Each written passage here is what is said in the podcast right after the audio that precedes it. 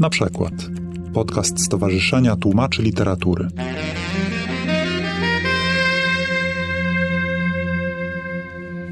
Zacznę od tego, że dla tłumacza tekst oryginału e, jest pierwotny, a utwór tłumacza czy przekład jest wtórny.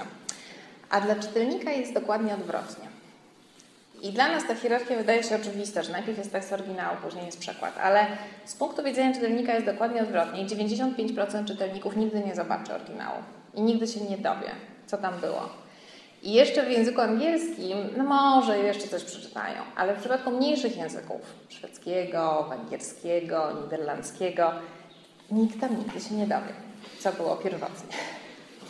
I to ma cały szereg implikacji. Po pierwsze, mam głębokie poczucie, że przekład musi być samodzielnym utworem i musi się samodzielnie bronić. I nie bronić dlatego, że jest przekładem, i nie bronić dlatego, że tam zostało tak napisane pierwotnie, tylko musi się bronić, musi być przekonujący sam w sobie. Musi być spójny, musi być przekonujący, musi być dobry. Przy czym to dobry, właściwie w pierwszym momencie użyłam określenia, że, że on powinien mieć własną urodę, ale ta uroda może być bardzo różna. Bo to może być uroda okrągłych, barokowych zdań, które się płynnie toczą do przodu, ale to może być uroda tekstu, który jest rwany i szarpany i nerwowy i taki niepewny. A to może być uroda tekstu, który jest bardzo minimalistyczny, który jest bardzo oszczędny, ale to musi tworzyć jakąś spójną całość. Drugi warunek tego, żeby ten przykład był dobry, jest to, żeby on był zrozumiały. I bardzo często jest tak, że nam się wydaje, że już coś jest zrozumiałe, ale dla czytelnika to jest zupełnie nieoczywiste, albo wychodzą nam zdania, które są jakoś odbijają ten oryginał, ale są kalką, albo są jakieś niezręczne, albo po polsku tak się nie mówi, albo przede wszystkim właśnie są niezrozumiałe dla czytelnika. Są kontekście oryginału są zrozumiałe dla czytelnika, dla czytelnika angielskiego są zrozumiałe, dla czytelnika polskiego są kompletnie niezrozumiałe, bo wymagały dodania czegoś, czego nie dodaliśmy.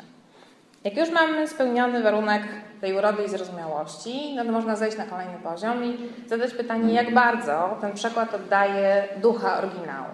Czy jeżeli oryginał był zamaszysty stylistycznie i wykorzystywał urodę języka, to czy my również to robimy? Jeżeli on był taki minimalistyczny i oszczędny, czy my również jesteśmy minimalistyczni i oszczędni?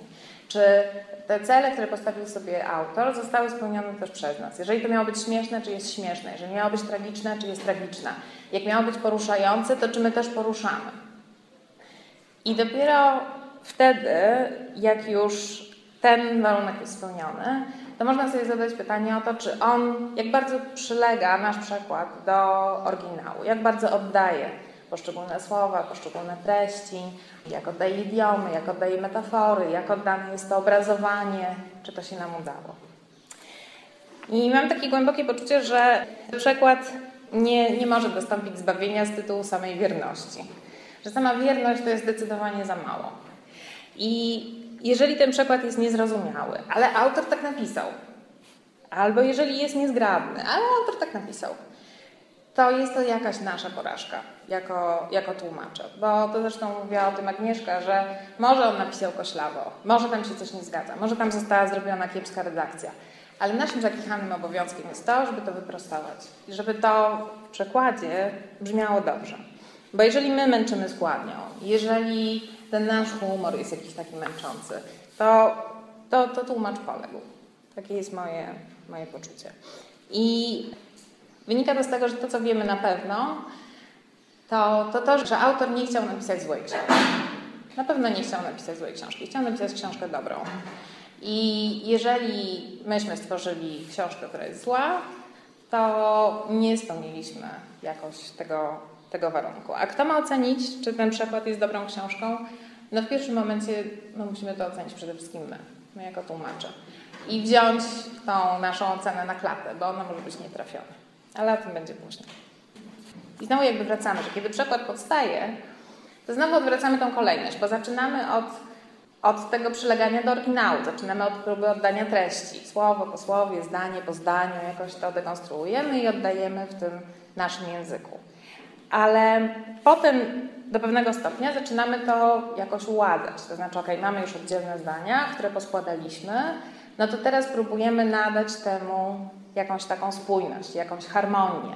żeby te oddzielne sensy grały w zdaniu, żeby te całe zdania grały w akapicie, żeby cały akapit grał w rozdziale, rozdział w książce, żeby to wszystko razem tworzyło jakąś spójną całość. I oczywiście dokonujemy tam pewnych przesunięć. Coś tam pozlepiamy, jakieś zdania, jakieś zdania rozdzielimy, coś dołożymy, bo czegoś nam brakuje, więc dokładamy pewne rzeczy, pewne rzeczy ujmujemy i to już jest jakby nasz wkład. Ale musimy to zrobić, żeby to razem tworzyło jakąś spójną całość. No i tak. Czasem się zdarza, że to już wystarczy, że to już jest zupełnie ok, że już jesteśmy na tym etapie, przełożyliśmy treść, przełożyliśmy styl, oddaliśmy to, wypłaciliśmy wszystko razem, to już tworzy jakąś harmonijną całość. Działa? Działa. Jest dobrze. Wyszło dobrze i bardzo często wychodzi dobrze. W przypadku literatury faktu często wychodzi dobrze. Robiłam różne powieści historyczne, które znakomicie wyszły i już jest ok. Autor wiedział, dokąd zmierzał, ten jego tekst był czytelny, ten jego styl był czytelny, wszystko zrobiliśmy, działa. No i dobrze, wysłamy do redakcji. Ale czasem się zdarza, że wszystko zrobiliśmy i dalej jest niedobrze. Że z jakiegoś powodu oryginał był taki oszczędny i miał taką szlachetną prostotę, a myśmy coś zrobili, co jest prostackie. I tu był taki subtelny humor, i myśmy to niby przełożyli, i powinno wszystko działać, a nie działa. I że jest taki moment, kiedy trzeba sobie jakoś zadać pytanie, co tam się stało, dlaczego to wyszło nieczytelnie. I jest jakby cały szereg technik, które można zastosować, żeby z dobrej książki zrobić dobrą książkę. Żeby nie doprowadzić do sytuacji, w której jakby operacja się udała, ale pacjent zmarł. I no czasem jest tak, że oryginał był jakiś właśnie finezyjny w swojej prostocie, przekład wyszedł prostacki, no może trzeba wymyślić jakieś inne metody oddania tej finezji, może trzeba zmienić ten styl. Że czasem jest tak, że trzeba strasznie dużo zmienić, żeby wszystko zostało po staremu. Czasem jest tak, że miało być śmiesznie, ale ten dowcip jest jakiś taki angielski, poddany z taką kamienną twarzą, on jest właściwie taki ledwo, ledwo czytelny, po polsku to wychodzi jakieś zupełnie nieśmieszne, nie widać tego dowcipu. Może to trzeba podkręcić. Może to trzeba zarysować taką, taką grubszą kreską. Miałam takie skojarzenia z makijażem scenicznym, że czasem aktorów się maluje dużo intensywniej. I może czasem trzeba popatrzeć na ten przekład i go tak może troszkę podmalować. Jest dobrze? Nie, nie widać go jeszcze. No to może jeszcze troszeczkę? O, no, teraz go widać. I zastanawiałam się, że Przykładem jest tak, wyobraźcie sobie jak z taką wielką kulką plasteliny. I ta kulka plastelina jest taka okrągła, ona jest spójna i to jest ten oryginał. I teraz zaczynamy z niej wyrywać różne kawałki. I wyrywamy to, czego nie zrozumieliśmy, bo nie miejmy złudzeń, ale tam są rzeczy, których nie rozumiemy. Są rzeczy, których nie rozumiemy po 10 latach praktyki, po 20 latach praktyki. Są rzeczy, których być może nigdy nie zrozumiemy, bo nie wychowaliśmy się w tym języku i po prostu tego nie wiemy. Coś tam zgadujemy, coś przypuszczamy. Więc wyciągamy z tego to, czego nie zrozumieliśmy. To, co zrozumieliśmy w połowie. Są rzeczy, które zrozumieliśmy źle. Właściwie mogę się odwołać tutaj do tego przykładu wczorajszego z tym garbage. Ja napisałam śmieci, Agnieszka napisała zielsko, chyba dużo sensowniej, ale tak naprawdę my nie wiemy, co tam de facto powinno być. Może, może ja mam rację, może Agnieszka ma rację, to jest bardziej prawdopodobne, ale w gruncie rzeczy my nie wiemy. Są takie rzeczy, które zrozumieliśmy, ale się ich nie udało oddać po polsku. I się ich nie uda oddać po polsku. To jest jakiś humor, który jest jakiś hermetyczny, jest jakaś gra słów, która nie, zna, nie ma polskiego odpowiednika, albo byliśmy za głupi, nie znaleźliśmy tego odpowiednika, albo mieliśmy za mało czasu i koniec, przepad, straciliśmy go, już nie ma. Są nawiązania kulturowe, które musieliśmy wykastrować w interesie zrozumiałości polskiej wersji. Mamy jakąś na przykład książkę dla młodzieży, która jest osadzona bardzo mocno w brytyjskich realiach, jest milion nawiązań kulturowych i można w którymś momencie stwierdzić, że ok, co trzecie to trzeba jakoś złagodzić, wyciąć, coś opisać, usunąć nazwisko, napisać coś równolegle, ale już nie, znaczy jak zarzucimy tego młodego czytelnika taką ilością nawiązań kulturowych, on nie przebrnie przez akcję. Nic jakby z tej książki nie wyciągnie. Są takie części mowy i zdania, których nie potrzebujemy po polsku. Na przykład jest duża ilość zajęków dzierżawczych, tak, to się tak nazywa, tybskie mój, twój, swój, które wycinamy z angielskiego tekstu. Są podmioty, które mogą stać się domyślne, są różne rzeczy, które wypadają, bo połączyliśmy zdania na przykład. Są jakieś zagubione literacje, gry słów. Są różne znaczenia, które zawęziliśmy na przykład. Znaczy w oryginale było coś, co, co oznaczało tylko stąd dotąd. Myśmy w przekładzie jakoś to zawęzili, bo mamy akurat takie słowo, bo jest takie słowo w polszczyźnie, nie mamy słowa, które odpowiada dokładnemu zakresowi znaczeniowemu temu, co było, tego, co było w oryginale. No więc trochę zawężamy. No więc mamy teraz tą kulkę plasteliny, która jest taka wydziobana z tych wszystkich rzeczy, które z niej usunęliśmy. No i zaczynamy do niej dokładać inne rzeczy, które do niej dodajemy. No i dodajemy części mowy i zdania, których potrzebujemy po polsku. Na przykład końcówki rodzajowe, na przykład feminatywy, to się tak nazywa? Też, okay. Mamy jakieś przymiotniki, które gdzieś aż się proszą, bo polszczyzna ich wymaga. Mamy jakieś fragmenty, którymi taki klej, którymi musimy pozlepiać te nasze zdania po polsku, żeby to lepiej brzmiało. Dodajemy jakieś objaśnienia i przekształcenia, które y, są w interesie zrozumiałości kulturowej polskiej wersji. Czyli mamy jakieś nazwisko, które na przykład dla Anglika jest absolutnie zrozumiałe, doskonale wie, czy to jest aktor, czy to jest polityk, czy to jest pisarz, czy to jest ktoś inny. My powinniśmy to dopisać, bo, bo polski czytelnik tego nie wie. To jest taki przykład. Mamy różne nadwyżki językowe, które dodajemy, a które wynikają z tego, że na przykład w języku polskim jakaś rzeczywistość została lepiej opisana. To znaczy, na przykład tłumaczyłam taką książkę Samy Krasiko w Patrioci, gdzie był, między innymi był opisana rzeczywistość gułagów. I my mamy bardzo dużo tej literatury takiej opisującej tą rzeczywistość. Mamy Helminga Grudzińskiego, mamy Czapskiego i na przykład w oryginale były po prostu łóżka piętrowe. My mamy w kontekście takim obozowym na to określenie nary. Albo w oryginale był szkorbut awitaminoza, ale w obozowej rzeczywistości to się nazywało cynga. I są takie różne rzeczy, które gdzieś w polszczyźnie zostały lepiej opisane, można je włożyć. To znaczy, no to jest tam cały szereg subtelnych rozkmin wokół tego, czy można je włożyć, czy nie, czy to nie będzie pobrzmiewało jakoś obco, ale to jest jakby inna historia. Natomiast czasem jest tak, że tej nomenklatury mamy więcej, ona jest bogatsza, lepsza, można ją zastosować. Dokładamy jakieś kalambury, literacje, gry słowne, którymi kompensujemy to, co żeśmy zgubili. Czyli gdzieś nam się coś nie udało, gdzieś jakiś humor poległ, jakiś żart musieliśmy pogrzebać, ale w innym miejscu on się narzuca. I jest taki bardzo oczywisty, że a, tutaj można coś wyzyskać. Nie jest tak nawet, że my to jakoś wymyślamy, bo to jest bardziej tak, że, że to są takie skojarzenia, które nam spadają na głowę tłumaczowi. I on jakby, aha, to idealnie, w tym miejscu byłoby świetnie. No i jakby kompensuje. To coś straciłem, to coś zyskałem, jest ok. I wreszcie mamy E, mamy znaczenia, które są rozszerzone, czyli w oryginale mieliśmy węższe znaczenie, tu robimy szersze. Co ma czasem na przykład takie zastosowanie jakby zupełnie świadome, nie wynikające tylko z tego, że tu mieliśmy za mało, e, znaczy, że, e, że nie mamy słów, które odpowiadają temu idealnie. Tylko czasem jest na przykład tak, że jest opisany jakiś pejzaż, powiedzmy angielski, i on jest porośnięty jakimś tam specyficznym gatunkiem paproci. I dla Anglika ta nazwa tej paproci jest taka jak dla nas, nie wiem, pesz albo pokrzywa, że to jest takie zupełnie pospolite i wszyscy wiedzą, co to jest pesz albo co to jest pokrzywa. A po polsku, gdybyśmy to chcieli oddać, nam wychodzi jakaś taka nazwa gatunkowa, która nikomu nic nie mówi. I dlatego czasem ten konkretny na przykład gatunek paproci warto jest zastąpić szerszym po prostu paproci. Już wszystko jedno, co to jest. Ale paproć to mniej więcej Polak wie, co to jest, a ten konkretny gatunek nikomu nic nie powie. Gdyby to było bardzo blisko, wyszłoby bez sensu. No i wreszcie, jak już mamy tą kulkę, tu jej wyskubaliśmy, tu jej dodaliśmy, to też dużo zmieniamy. To nawet nie tyle, że wyskubujemy, ale zmieniamy. Możemy sobie wyobrazić, że ją tak spłaszczamy z różnych stron. Bo na przykład stosujemy jakieś inne synonimy, bo mamy rozmaite odpowiedniki jakichś idiomów i decydujemy się na ten, a nie na tamten.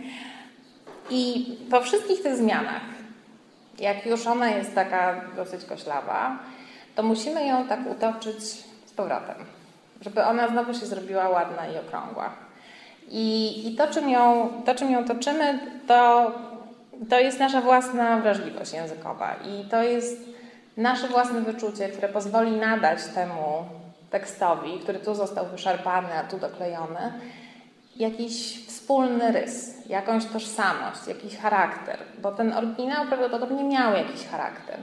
I my po tych wszystkich przesunięciach znowu musimy nadać temu jakiś rys, jakąś tożsamość. Niektóre rzeczy może podkręcić, niektóre rzeczy sprawdzić, czy to, czy to wszystko razem gra, zacząć szukać w tym jakiejś harmonii. I ta harmonia, ten pomysł na przykład, on się czasem znajduje bardzo szybko. Znaczy zaczynamy to tłumaczyć, tłumaczymy, tłumaczymy, przejechaliśmy 20 stron i już wiemy, już jakby siedzimy w tym. To też czasem jest tak, że jak się tłumaczy drugą albo trzecią część, jest jakaś trylogia. No wyobrażam sobie, że też pan Piotr Cholewa, na przykład tłumaczący Braczeta, no po którymś tam, po którejś książce no już doskonale wie, o co w tym Braczecie chodzi. Jak tłumaczy 30, no to już jest bardzo głęboko w tym świecie. Ale czasem jest tak, że ten pomysł i takie wyczucie tekstu znajduje się gdzieś na setnej stronie, na 150, dojechaliśmy do połowy i dopiero wow, jest jakieś olśnienie i myślimy, ha, już wiem, już wiem o co w tym wszystkim chodzi. Czasem jest tak, że jest jakiś fragment, na przykład jest zbiór opowiadań i nagle jest jedno opowiadanie, które nagle nam jakoś oświeca, jaki jest główny rys przewodni tego wszystkiego. Te strategie bywają bardzo różne, to znaczy czasem jest tak, że wystarczy bardzo spokojnie podążać za autorem, bo ten autor doskonale wie, dokąd on zmierza, co on chce powiedzieć, jak on chce to zrobić i nie trzeba się jakoś strasznie wysilać, po prostu trzeba wiernie za nim iść i czasem można bardzo blisko do tego tekstu przelegać i nie wymyślać go zupełnie na nowo. Iść spokojnie za nim, on nas doprowadzi, on doskonale wie, co robi. Ja miałam takie książki, miałam e, Johna Krakauera, Wszystko za Everest, John Krakauer jest laureatem Pulitzera, miałam taką książkę Wojna Restrepo e, Sebastiana Jungera. Oni mieli tak doskonale to opanowane, tak znakomicie wiedzieli, co oni chcą zrobić. Wszystkie te nie wiem, cytaty, które oni wybierali, sposób, w jaki organizowali tekst. Można było tylko iść i mówić, wow, ale jesteś znakomity. I szłam, myślałam, wow, ale jest mi przyjemnie, że mogę iść Ale czasem jest tak, że właściwie do końca nie wiemy, jak to zrobić. I że tłumaczymy coś, myślimy, kurczę, to nie jest takie dobre. No ale dobra. I czasem jest tak, że dochodzimy do końca tej pierwszej polskiej surówki i zaczynamy czytać to, co żeśmy wyprodukowali i dopiero wtedy przychodzi jakieś olśnienie, że zaczynamy patrzeć na ten tekst po polsku i dopiero, nawet jeżeli on jest trochę koślawy, to dopiero zetknięcie się z tą polską wersją tekstu coś nam otwiera w głowie i pozwala się zorientować, co zrobić. A czasem nie wiadomo. I czasem wszystko zrobiliśmy, dalej nie działa. I czasem można popróbować. I okej, okay, no dobra, jakbym podkręciła, to co by wyszło? O nie, fatalnie, bo pretensjonalnie. No dobra, a jakbym tak zagęściła jakoś, tak wyrzuciła niektóre przymiotniki, jakoś tak zrobiła tą mowę taką bardziej nerwową, może połączyła jakieś zdania i tak po przecinkach, a też niedobrze.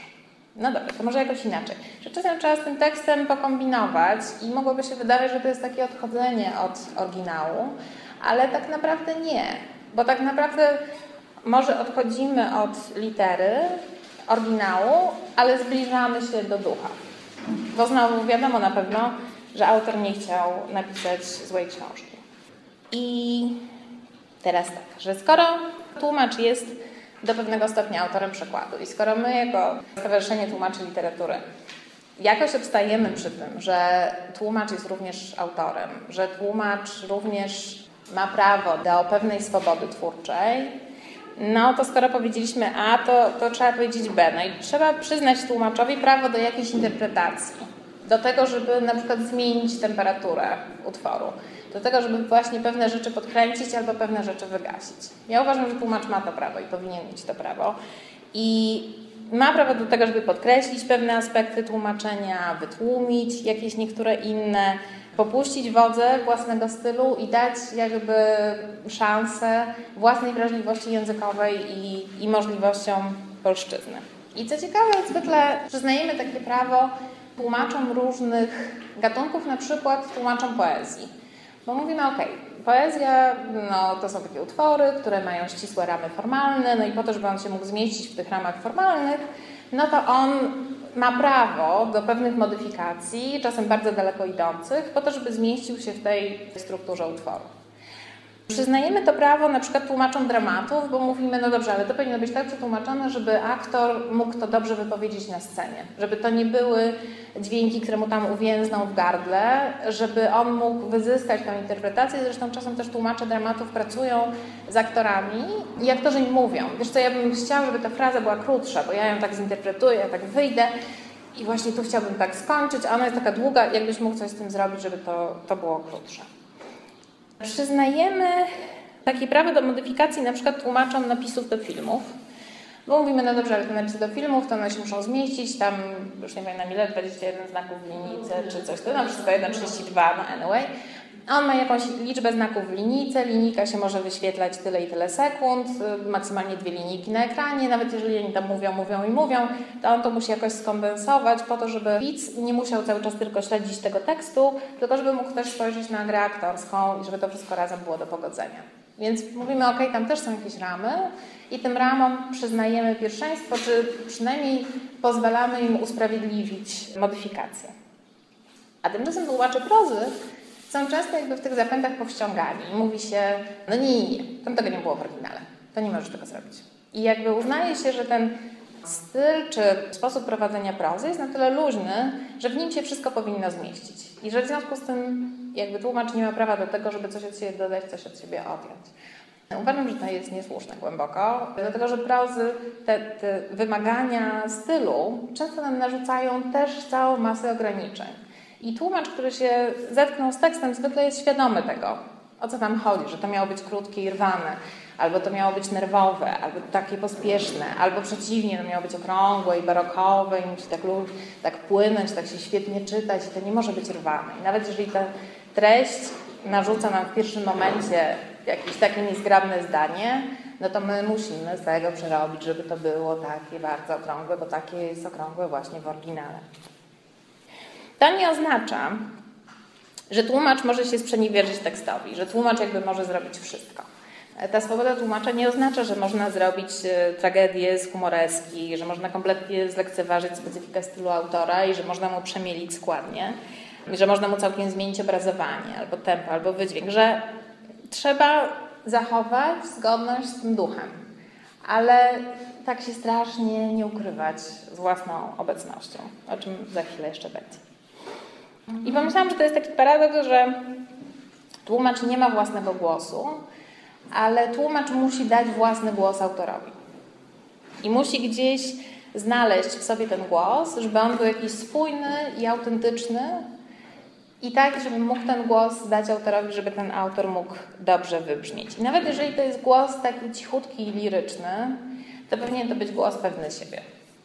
I gdzieś w którymś momencie tłumacz musi znaleźć w sobie lwa Hieronima, który powie, ja uważam, że tak jest dobrze, to jest moja wersja, to jest moja interpretacja i przy całej otwartości jakby na poprawki redakcji, która uważam, że jest cenna i, i wartościowa, żeby powiedzieć, to jest moja wersja, bo ja jestem człowiekiem, nie jestem maszyną, nie jestem programem komputerowym, nie jestem człowiekiem. Ja tak to zinterpretowałem i ten tekst został przeze mnie zinterpretowany, nie przez kogoś innego, akurat przeze mnie. I to jest moje prawo do tego, żeby tak go zinterpretować. No i teraz tak, to oczywiście pociąga ze sobą jakieś ryzyko, to znaczy może się okazać, że to nasze działanie to jest genialna interpretacja, albo może się okazać, że to był szkolny błąd. I im bardziej dajemy sobie tą swobodę, no tym większe ponosimy ryzyko, że na końcu ktoś powie, to jest do niczego, to jest kompletnie, to jest odejście od oryginału, tu się nie udało, tłumacz wyszedł przed szereg, trzeba było pisać własne książki. Ale może się okazać, że wyjdzie to bardzo dobrze. No i z takich niepochlebnych, ja w którymś momencie napisałam taki krótki tekst, który gdzieś tam wisi na forum tłumaczy literatury o przekładzie Serca Ciemności, bo nie Jądra Ciemności Jacka Dukaja. No Jacek Dukaj zrobił takie bardzo śmiałe tłumaczenie Konrada, do którego zresztą warto zajrzeć. Ono mi się w całości nie podoba i uważam, że on kompletnie się przewrócił na tym. On to nazwał spolszczeniem, ale wydaje mi się to jeszcze mniej adekwatny. Wydaje mi się, że on się na tym zupełnie przewrócił, ale y, to jest ciekawe, żeby zobaczyć, bo to jest jakiś skrajny przykład tego, y, co można zrobić z tekstem. Ja uważam, że to w dużej mierze jest takie efekciarskie i bardzo często jest po prostu grafomańskie, ale podam Wam taki przykład. To jest taki fragment o umierających czarnych, zbyt chorych i niedożywionych, żeby mogli dalej pracować. I w przekładzie Anieli Zagórskiej to brzmi tak. Czarne kształty czołgały się, leżały, siedziały między drzewami, opierając się o pnie, tuliły się do ziemi, to widzialne, to przesłonięte mętnym półmrokiem, we wszelkich możliwych postawach bólu, zgnębienia i rozpaczy. Tutaj było miejsce, gdzie usunęli się, by umrzeć. Umierali powoli. To nie ulegało wątpliwości. Więc to jest taki kanoniczny przekład tego fragmentu Anili Zagórskiej. Mm, natomiast Jacek Dżukaj przełożył to tak. Leżą, siedzą, kucają, konają, ciemne kształty w ciemności, z ziemi w ziemi, do ziemi przytuleni, wczepieni, wypływają z ciemności w półmrok, oblicza bólu, mięsa rozpaczy i z półmroku w ciemność, gdzie są już tylko czarnymi formami choroby i głodu. Oni konają, konają, konają. On cały czas wykorzystuje ten sam obraz i ten obraz jakby pokazuje, on w tym, akurat w tym fragmencie on niespecjalnie opuszcza tam coś, ale wybrał jakby kompletnie inną formę, jakby pociągnął tą interpretację bardzo daleko. Wydaje mi się, że to mogłoby się udać, tylko akurat to się nie udało z jakichś innych względów. Natomiast sam ten fragment na przykład dla mnie nie jest jakiś dramatyczny. Natomiast tam z innych względów on jest niekonsekwentny, w, on wchodzi w jakieś rejestry, potem wchodzi w zupełnie inne, plącze różne rzeczy razem i to wszystko razem jest dosyć takie niestrawne. Ale to jakby pokazuje tylko, jak daleko można się w pewnych rzeczach posunąć. On też usuwał różne rzeczy, no ale to jest jakby, jakby wtórne. Ale też podam Wam taki przykład, co on zrobił. W niektórych jego sformułowaniach, te sformułowania wychodzą takie groteskowo-infantylne i nadają mocnym, przejmującym obrazom niezamierzony taki farsowy rys. I e, był taki fragment z biszkopcikiem, który ja tam przytoczyłam w którymś momencie na forum. Jak zobaczyłam ten fragment z biszkopcikiem, to aż przetarłam oczy, bo biszkopcik w, kon, w kongijskiej dżungli jakoś nie mieścił mi się w głowie. I on napisał tak. Opuściłem wzrok. To twarz. Twarz wyłoniła się z ciemności pod moją dłonią. Mężczyzny, chłopca, rozciągniętego bezwładnie wzdłuż pnia, sama czarna skóra i kości, unoszą się powieki i ogromne oczy zapadnięte w czaszce klatce spoglądają na mnie ślepo. Ostatnie przebłyski życia, gasło to życie pod moją dłonią. Sięgnąłem do kieszeni i wręczyłem mu biszkopcik. On bierze ten biszkopcik, wyciąga powoli ramię, rozwierają się palce, palce dotykają biszkopcika, palce się zamykają. Ma, ma biszkopcik. Przeczytałam, że to zwariował kompletnie. W każdym razie u Zagórskiej to brzmi tak. Nie miałem pojęcia, co mógłbym zrobić dla niego i tylko podałem mu suchar ofiarowany mi na okręcie przez zacnego Szweda. Palce biedaka zamknęły się powoli w koło suchara i trzymały go. Był to ostatni ruch, jaki dostrzegłem, ostatnie spojrzenie. Biszkopcik w kongijskiej dżungli absolutnie mnie zbił z tropu. E, ale biszkopcik był przykładem najjaskrawszym, ale nie jedynym, bo tam się pojawiały też takie sformułowania tylko nosek marynosek się łuszczy, tylko ślepka nie zapominajki błyszczą. Więc to albo zawodnik wróż piżamce. I to jest wszystko w tym Konradzie. Ja też byłem cudnie zwinna małpka, że nie zatopiłem jednak tej krypy. Jakby mm, najlepszą częścią było tuż zanim tupta smętnie rozeźlona kompania z platfusiałych czarnowów. I ja wtedy dopisałam i tylko im przedszkolanki brakuje. No, ale teraz tak, znalazłam, jest taki tom refleksji o przekładzie, różnych takich esejów o przekładzie, który się nazywa O nich tutaj. Nie wiem, czy trafiliście, widzieliście to kiedykolwiek, to jest taka biała, gruba książka wydana przez literaturę na świecie. To wyszło chyba ze dwa lata temu. Ja miałam straszny problem, bo w ogóle nie mogłam tego zrozumieć. Więc tak się zaczęłam przebijać przez to y, teraz podczas majówki. Dalej częściej nie rozumiem, ale niektóre rzeczy są powiedzmy, y, jakoś tam trafiają do mnie. I mm, tam Jerzy Jarniewicz napisał w tym, w tym tomie recenzję bardzo pochlebną przekładu książki Angeli Carter Czarna Wenus. To są takie opowiadania w przekładzie Aleksandry Ambros. I on się bardzo rozpływał nad tym przekładem, że on jest bardzo fajny i że częścią tego, że on jest taki dobry, jest to, że ona dosyć śmiało sobie tam poczynała z tym tekstem e, wyjściowym. I jakby nie bała się pewnych takich śmiałych rozwiązań. I napisał tak. Są przekłady, których autorzy wychodzą poza autorskie pole możliwości, wykorzystując cały potencjał języka docelowego nie tyle pełniej, niż sugerowałoby to uobecnione w tekście oryginału zabiegi językowe, ile twórczo. Suwerennie korzystając z rozwiązań podsuwanych im przez język docelowy, pamiętając jednak, że w tej twórczej mediacji między językami nie może dojść do przekłamania obrazu oryginału przekładzie literackim tłumacz nie musi tłumić w sobie własnej inicjatywy językowej, obawiając się, że w swojej językowej suwerenności za daleko odbiegnie od tłumaczonego dzieła. Świadomość roli służebnej wobec tekstu wyjściowego, jaką po części pełni każde, nawet najbardziej oryginalne tłumaczenie, nie gasi w tłumaczce własnej inicjatywy językowej, która, i tu kryje się tajemnica translatorskiej alchemii, współgra z wyobraźnią językową autorki oryginału. Omawiany przekład nie okrawa potencjału językowego polszczyzny do tego, co obu językom wspólne. Składniowo, morfologicznie, leksykalnie przeciwnie. Pozwala polszczyźnie pokazać własne, swoiste dla niej możliwości. Omawiana przeze mnie strategia translatorska charakteryzuje dość często postawy tłumaczy poezji. Rzadziej, bądź zgoła bardzo rzadko, pojawia się w przekładach. No, bardzo, bardzo mi było przyjemnie przeczytać ten fragment, bo miałam takie poczucie, że Jerzy Jarniewicz, przy którym ja jestem taką małą myszką, gdzieś tam uprawomacnia moje myślenie i to była bardzo przyjemna myśl. No i teraz tak, z tą strategią takiego, takiego dosyć swobodnego podejścia do tekstu, przy czym mówię, że to nie jest strategia uniwersalna, to znaczy to nie każdy tekst tego wymaga i to też jest coś, co wymaga dużego wysiłku ze strony tłumacza i y, czasem nie warto go wkładać, jeżeli ten oryginał bardzo czytelnie nas prowadzi i nie ma co tutaj wymyślać koła na nowo. Ale z tą strategią można zostać całkiem niezrozumianym.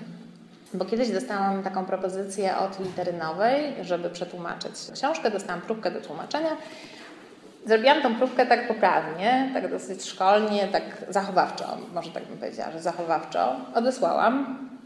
Dostałam odpowiedź, że no nie, dziękujemy jednak bardzo. Przekład za mało męski. Nie wiem o co chodzi, bo autorka była kobietą, dodam. Ale yy, mój przykład okazał się za mało męski. Już nie dociekałam, co oznacza za mało męski. Tam nawet nie było wulgaryzmów jakoś w tym tekście. To nie, nie było tak, że to wymagało jakiejś takiej nie wiem, jakiejś obyczajowej śmiałości czy czegoś takiego. Trudno powiedzieć, czym był za mało męski przykład, w każdym razie nie przeszedł. Dostałam drugą propozycję i pomyślałam sobie, dobra, już nie wiem o co mi chodzi, zrobię tak jak lubię. I zrobiłam tak bardziej śmiało. No i dostałam odpowiedź. Szanowna Pani, bardzo dziękuję za próbkę. Niestety nie spełnia ona naszych oczekiwań. Zmienia Pani zbyt często sens i styl oryginału. Załączam kawałek tekstu z małym komentarzem. No dobrze. Więc zanim Wam przytoczę dwa przykłady z tych zdań takich skomentowanych, to Wam napiszę, co odpisałam i co było dalej. Więc odpisałam tak. I pamiętajcie, bądźcie mili, nawet jak odrzucacie albo się kłócicie z redaktorami, bo ten świat jest bardzo mały i oni później wypływają w innych wydawnictwach, ci redaktorzy, więc generalnie polecam strategię uprzejmości. Pani Ewa, zastanawiałam się dłuższą chwilę, co odpisać. Myślę, że nie mówimy o błędach przykładu, tylko o zupełnie innej strategii przykładu. Zaryzykowałam i spodziewając się, że być może nie spotka się to z Pani aprobatą, przełożyłam ten tekst tak jak lubię. Zgodnie z filozofią raczej Ireny Tuwim, Antoniego Marianowicza i Boja Żeleńskiego niż Roberta Stillera. I jeśli Irena Tuwim przetłumaczyła set jako odsapnął, carelessly jako wymijająco, a big jako rozłożysty, a do tego poszatkowała zdania, z których część wręcz wyrzuciła, to nie dlatego, że nie zrozumiała oryginału, ale dlatego, że uznała, że tak lepiej brzmi po polsku. I tym się przede wszystkim kierowała. A ponieważ nie przekładamy Pisma Świętego, którego każde słowo niesie dla wierzących ogromny ładunek znaczeniowy, lecz lekką beletrystykę, lekkości narracji i urodzie języka polskiego można spokojnie, moim zdaniem, przyznać prymat nad dosłownością znaczeniową. Poprzedniej próbki wie Pani, że nie mam problemu ze zrozumieniem oryginału, po prostu wolę przekład piękny i niewierny. Oczywiście strategie przekładu dosłownego również mają swoich zwolenników. Ale niestety Alicja po drugiej stronie lustra Roberta Stillera zgrzyta w zębach i na przykład Hanny Bałtyn, poszatkowany tak samo jak Kubuś Puchatek i Renytowi, ma swoje grono oddanych czytelników. W załączniku odsyłam próbkę z wyjaśnieniem moich wyborów językowych w komentarzach. Oczywiście to bardzo ważne, by redaktor i tłumacz wyznawali tę samą filozofię, więc nie namawiam do współpracy, ale miałam potrzebę udzielenia tych wyjaśnień. Na pewno poczułam się lepiej. Dostałam odpowiedź. Szanowna Pani, Dziękuję za wiadomość. Oczywiście w wielu miejscach ma Pani rację, niemniej wydawca ma prawo do wyboru tłumacza i przy tym tytule uznaliśmy próbkę innego tłumacza za bardziej zgodną z naszym odczytaniem tekstu. Mam nadzieję, że ta decyzja spotka się z Pani zrozumieniem. Odpisałam. Oczywiście, że rozumiem Pani decyzję i prawo redaktora do wyboru tłumacza. Jeśli będzie Pani miała ochotę przy najbliższej okazji przesłać mi kolejną próbkę do tłumaczenia, z przyjemnością ją przetłumaczę. Kto wie, może pewnego dnia nasze odczytania okażą się podobne. E, już nigdy się nie odezwali.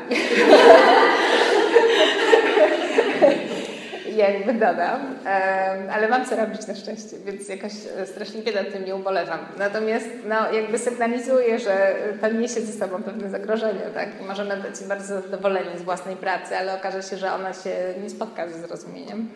Na szczęście ja dosyć dawno pracuję dla WAB i WAB całe szczęście lubi moje przykłady, więc nie jest źle. Ale teraz podam Wam przykład tego, co, co było wątpliwe. Więc było takie zdanie, w którym się, y, to była taka książka Ladies Night. I to była taka dosyć lekka, taka obyczajówka. E, nie czytałam jej w całości, ale ta historia się zaczyna od tego, że jest jakaś żona, ona się nazywa Grace. I Grace prowadzi taki blog lifestyle'owy, w którym tam fotografuje różne rzeczy, takie domowe, tak? Jakieś tam właśnie, nie wiem, układy talerzy, taki tam, nie wiem, home and garden, czy jakaś taka weranda, czy inne y, tego rodzaju rzeczy. A to fotografuje, prowadzi takie życie, którego tam wszyscy jej zazdroszczą na tym Instagramie i na innych, y, na innych portalach. I w pierwszym rozdziale nakrywa męża z kochanką w samochodzie, w garażu ich własnego domu. Ta kochanka jest jego asystentką i jakby wszystko się zaczyna od tego, że na środku nocy wjeżdża samochodem tego męża ukochanym do basenu. I jakby taki jest początek tego. No i pierwsze zdanie tej e, powieści brzmi tak. Gdyby Grace Stanton wiedziała wcześniej, że tego sennego majowego popołudnia jej świat runie, może zdążyłaby się lepiej przygotować. Gdyby Grace Stanton wiedziała wcześniej, że tego sennego majowego popołudnia jej świat runie, może zdążyłaby się lepiej przygotować. No i tam się pojawia w oryginale Uneventful Evening. Bo zdanie oryginalne brzmi If Grace Stanton had known the world as she knew it was going to end that uneventful evening in May, she might have been better prepared. W każdym razie uh, Uneventful Evening z oryginału zmienił się u mnie w senne popołudnie. No i zostało to momentalnie podkreślone, że nie, nie evening, tylko popołudnie. Dlaczego popołudnie? Napisałam w komentarzu.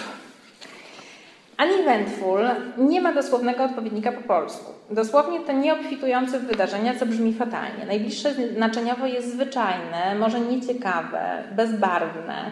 Dalsze skojarzenia to niezapowiadające nadzwyczajnych zdarzeń. Generalnie chodzi o porę, w której nie wydarzyło się, czy nie miało się wydarzyć nic wielkiego czy ciekawego. Senne popołudnie jest dobrze utrwaloną w polskim kolokacją. Wiem, że evening to wieczór, napisałam w komentarzu, ale akcja zaczyna się późnym popołudniem. Słońce wpada przez okno, później Grace zauważa, że jest szósta, mają jechać po składniki na kolację. Natomiast kulminacja przypada na pierwszą w nocy, odkrycie pary kochanków w samochodzie. Wieczór został zupełnie w narracji pominięty, skwitowany dwoma zdaniami. Właściwie życie Grace runęło w środku nocy, ale noce zazwyczaj są uneventful, bo wszyscy śpią. Więc ostatecznie zdecydowałam się na popołudnie jako początek końca starego życia Grace. Czyli gdzieś tam podjęłam jakieś decyzje, naprawdę świadome, wynikające z tego, że uznałam, że to senne popołudnie jest znacznie ładniejsze, jest takie lepiej utrwalone, same mi się oczy zamykają, jak myślę o tym sennym popołudniu. Jest znacznie lepsze niż próba jakiegoś dosłownego oddawania tego uneventful evening. A to senne popołudnie cały czas mieści mi się bardzo dobrze znaczeniowo, jakby nie, e, nie zmienia treści, nie zmienia obrazu. I uznałam, że tak jest dobrze, ale się no, no, no, no, tam nie jest. Więc uważam, że nie miała racji. A by było one in the morning, to trzeba by było napisać o pierwszej rano, nie? No, dokładnie. Tak, tak, bo czasem, tak, bo czasem w tekstach angielskich jest one in the morning, tak. One in the morning, tak. Tak, a my nie mówimy, jest pierwsza w nocy, druga w nocy. Może być czwarta nad ranem, bo jest do czarna bluza. Ale generalnie, przecież na najmniejsze porę dnia po prostu porównujemy z narracją i patrzymy, co by to było po polsku, bo oni inaczej. No tak samo jak jest dinner na przykład, No. tak? Bo to też dinner, to może, mogą być różne rzeczy i to wszystko zależy od kontekstu. A w ogóle... To jest taka podstawowa uwaga, ale istotna, że night często w to rzeczywiście wieczór. To jest wieczór, tak. prawda? Mhm. A też Kiedy wychodzimy z pracy, z panem, to można kolega powiedzieć, że. Mimo, że jest 15, Mhm. Natomiast morning, ja na przykład miałam możliwość, że to mówić nie wiem, w przykładzie było morning można jako południe, tak? Bo, bo było morning akcji, a wcześniej w trzech rozdziałach działo się z tego morning różne rzeczy. I właśnie Mhm. mm. już prawie 12, ale przykład było morning. Tak, albo masz late morning, a po prostu nie ma żadnych późnych poranków. To Tak, są tak. bardzo takie rzeczy, z które stają się w pewnym momencie oczywiste, że my nie tłumaczymy tych słów, Tak. tłumaczymy narrację. No tłumaczymy sensy takie ogólnie, tak. Więc drugie zdanie e, brzmiało tak, no to jest w moim przykładzie. Prawą dłonią przesunęła o milimetr jeden z dwóch celowo do siebie niepasujących białych półmisków z angielskiej porcelany, które umieściła na lnianym, lekko zmarszczonym, ale niepogniecionym, stylowym francuskim bieżniku. No i fragment, o który poszło, to było to, że ja napisałam przesunęła, prawo, e, tam jest prawą dłonią, jest tak w oryginale, przesunęła o milimetr, a w oryginale jest a minute adjustment, czyli takie maleńkie, drobniutkie dostosowanie czy skorygowanie. With her right hand she made a minute adjustment to one of the two deliberately mismatched i tak dalej. No i mm, to zostało podkreślone, no, no, no, no, żaden milimetr. Więc napisałam w komentarzu tak, że dosłownie poprawiła odrobinę, minimalnie, że tak jest w oryginale. Poprawiła w tym przypadku jest równoznaczne z przesunięciem, no bo co, prawą dłonią coś tam, te półmiski, no to przecież nie wysłała moc, żeby je przesunąć, tylko dotknęła ich, tak, i przesunęła. A milimetr jest umowny. Tak jak czekam na ciebie od godziny, czyli naprawdę się naczekałam, albo nie widziałam jej od 100 lat, czyli od bardzo, bardzo dawna. Tu jakby nie chodzi o dosłowność. No ale no, no, no, no nie było więcej propozycji. Więc tak. I pomyślałam sobie jeszcze tak, powiem Wam, na, na tyle statuetki Lwa Hieronima jest takie zdanie, przekładamy te księgi dla rozumu, a nie dla słów samych.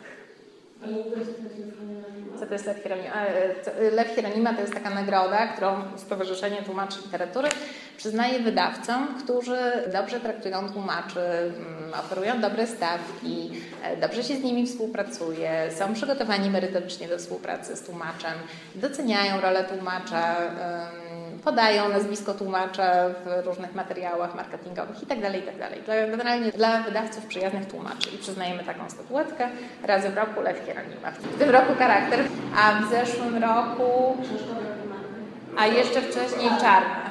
Tak. Więc to są na przykład trzy takie wydawnictwa, które doceniamy za to, co dla nas robią. Więc wydaje mi się, w kontekście tego wszystkiego, o czym mówiłam, że nie istnieje coś takiego jak przezroczysty, obiektywny tłumacz. Tak samo jak nie istnieje przezroczysty, obiektywny dziennikarz. A byłam dziennikarką i mogę Wam powiedzieć, że tak jest. Bo przez sam dobór tematu dziennikarz już nie jest przezroczysty. Przez sam dobór objętości tekstu już nie jest przezroczysty, że pewnym rzeczom poświęca więcej miejsca, innym rzeczom poświęca mniej miejsca. Przez to, ile miejsca, ile czasu, ile miejsca na szpalcie odda którym bohaterom, już nie jest przezroczysty. Przez to, co dobiera z materiału, który zgromadził. Każdy artykuł to jest gigantyczny materiał, z którego w artykule znalazło się 5%. I przez sam dobór tego, z tego gigantycznego materiału, już nie jest przezroczysty. Nie ma dwóch takich samych przekładów. Nawet jeżeli ktoś będzie się bardzo, bardzo trzymał blisko tej litery oryginału, to i tak wybierze taki, a nie inny odpowiednik. To jest jak z tym Minnes w Magdy Heidel i Jolanty Kozak podczas sparingu, który miał miejsce w czwartek podczas e, festiwalu Apostrof w Warszawie. Tam były ziarna Seeds of Minnes i w jednym przypadku to były ziarna skąpstwa, w drugim przypadku ziarna podłości. Dwa, dwie zupełnie, zupełnie inne interpretacje i któraś musiała zostać wybrana. I nawet jeżeli nam się wydaje, że to jest bardzo, bardzo blisko i my zupełnie nic nie robimy takiego dodatkowego z tym tekstem, to i tak robimy, bo nakładamy na to własne przyzwyczajenia. Bo bardzo często na, na forum tłumaczy literatury, może nie bardzo często, ale czasami się pojawiają takie pytania, ok, dla mnie to jest naturalne, ale ja już nie wiem, może to jest regionalizm. Ja się wychowałam na południu Polski, u nas tak się mówiło, jak się mówiło u Was? No i inni odpowiadają, ok, Mazowsze to samo, Wielkopolska to samo. No dobrze, no to możemy uznać, że to jest jakieś takie ogólnopolskie. Ale czasem się okazuje, że nie, że to, co nam się wydaje absolutnie e, naturalnym językiem, jest jakimś regionalizmem, wynika z naszej historii, z rodziny, z której pochodzimy, z wykształcenia, które odebraliśmy i w ogóle nie jest jakimś wspólnym mianownikiem dla wszystkich. I jest milion tych wariantów tłumaczenia i zawsze podejmujemy decyzje, które nadają temu przekładowi piętno konkretnego tłumacza. I nie ma sensu się chować. To znaczy, pomyślałam sobie, że to jest trochę tak jak z kimś, kto prezentuje słonia i na arenie cyrkowej. I wiadomo, że ten słoń jest najważniejszy. I wiadomo, że tego słonia tutaj wszyscy przyszli obejrzeć. I jakby nie mam co do tego żadnych wątpliwości. Natomiast jest pytanie, czy my tego słonia wyprowadzamy tak z taką opuszczoną głową i mamy tutaj takie ramionka spulone i tego prowadzimy. Albo chowamy się za słonia, tak. Ale my tam jesteśmy, to znaczy my tego słonia prowadzimy, tak? Ten słoń nie wychodzi sam, tylko my wychodzimy razem z nim. Czy też my jesteśmy tą prezenterką, no powiem, że już prezenterką, bo może nie widziałam prezentera wyprowadzającego słonia, tak mi się wydaje, ale znaczy my z wdziękiem i z tymi piórami tutaj, takimi, w takiej krótkiej spódniczce, czy my tego słonia i bardzo i razem z tym słoniem się kłaniamy. I teraz tu, a teraz tu słoń pokazuje, a teraz podnosi trąby. Dziękujemy bardzo. I chodzimy ze słoniem. W każdym razie mam poczucie, że nie ma sensu się chować ze słoniem, bo to widać, że ktoś tego słonia prowadzi. Może się chować ze słoniem, bo kopnąć jak chodzi. Ja nie wiem, czy słoń ma taką zdolność, szczerze mówiąc. A krowa na przykład kopie do przodu, więc no anyway.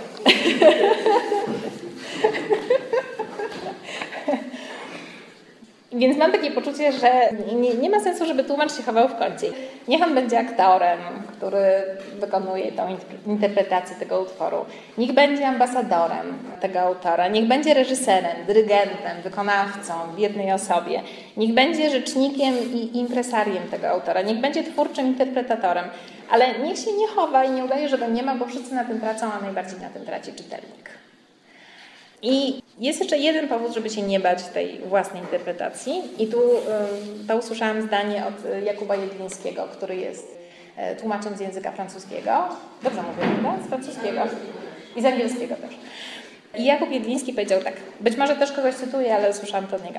E, problem z językiem obcym polega na tym, że jest obcy.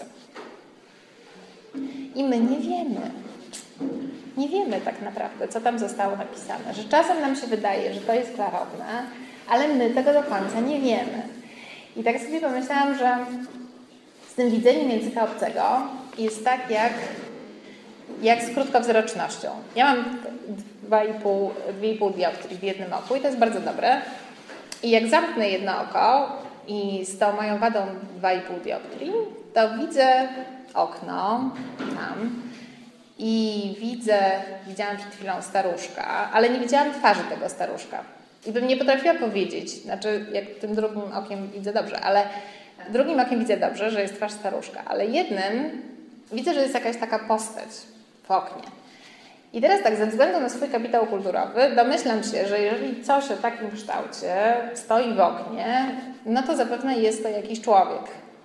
Ale gdyby ktoś tam postawił manekina i na przykład go tak przesuwał w jedną i w drugą, żeby to wyglądało trochę jak chodzący człowiek, to bym się nie zorientowała. I takie jest moje wyobrażenie o tym, jak ja widzę język angielski. Że widzę, że widzę postaci, które tu siedzą i domyślam się, że ponieważ jesteśmy na terenie uniwersytetu, to zapewne są to studenci. Ja w ogóle znam tą sytuację, w której jestem, ale nie potrafiłabym już powiedzieć, czy siedzą przede mną kobiety, czy mężczyźni. I kto ma okulary, a kto ma tylko mocny makijaż. I mam poczucie, że w tekście jest czasem tak samo. Że czegoś się domyślamy, coś przypuszczamy, czasem coś jest zarysowane grubszą kreską i jest dla nas jakby bardziej ewidentne, ale czasem jest na tyle subtelne, że, że trudno powiedzieć. I żeby czytelnik nie miał wrażenia, że jest przez nas prowadzony po omacku i żeby się nie potykał, to my musimy te wszystkie dziury załatać własną wrażliwością, żeby z tego stworzyć spójne, spójną całość. Mam też takie poczucie, że nie istnieją żadne takie żelazne reguły przekładu. Że wszystko, co wydawałoby się takie bardzo oczywiste, obowiązuje tylko tak długo, jak nie pojawi się ktoś, kto będzie to potrafił zrobić, łamiąc te reguły że na przykład mówi się, że generalnie nie należy tłumaczyć dosłownie idiomów. I to nam się wydaje dosyć czytelne, że no nie należy tłumaczyć dosłownie idiomów. Że jeżeli to Agnieszka podała rano taki przykład, że na angielski ktoś próbował przetłumaczyć, że słowo się rzekło kobyłka u płotu, e, no to ta kobyłka u płotu jest kompletnie nieczytelna dla angielskiego odbiorcy. W drugą stronę działa to tak samo. Ale Oczywiście to działa tylko tak długo, dopóki nie pojawi się ktoś, kto genialnie ogra te kalki, bo zrobi to na przykład humorystycznie. I będzie to na przykład Piotr Cholewa tłumaczący Braczetę albo yy, coś podobnego i, i wyzyska je w takim celu satyrycznym i okaże się, że nagle wow, można tłumaczyć idiomy dosłownie i będzie to świetne, ale on akurat potrafi to zrobić, ktoś inny się na tym przekonał. To zresztą Mariusz Szczygieł w którymś momencie na przykład mówił, że przy czeskim, że czasem żal aż nie wprowadzić pewnych przykładów z czeskiego, że on jest taki, yy, że czasem one są strasznie plastyczne, na przykład idiomy. I że taki plastyczny idiom potrafi rzucić jakby nowe światło na, na, na coś. No i na przykład zasadniczo no nie należy usuwać całych fragmentów tekstu na przykład, ale Irena Tuwim usunęła cały początek Kubusia Puchatka, no w konsekwencji nadania e, Kubusiowi imienia Kubuś Puchatek, bo na samym początku Kubusia Puchatka jest dyskusja o tym, dlaczego Winnie the Pooh nazywa się Winnie the Pooh, ale ponieważ Winnie the Pooh nazywa się Kubuś Puchatek u Ireny Tuwim, więc cały ten początek stracił sens. Został wywalony, I moim zdaniem słusznie. E, reguły i zdrowy rozsądek e, zwykle e, ustępują przed talentem językowym i spójnym pomysłem na przykład.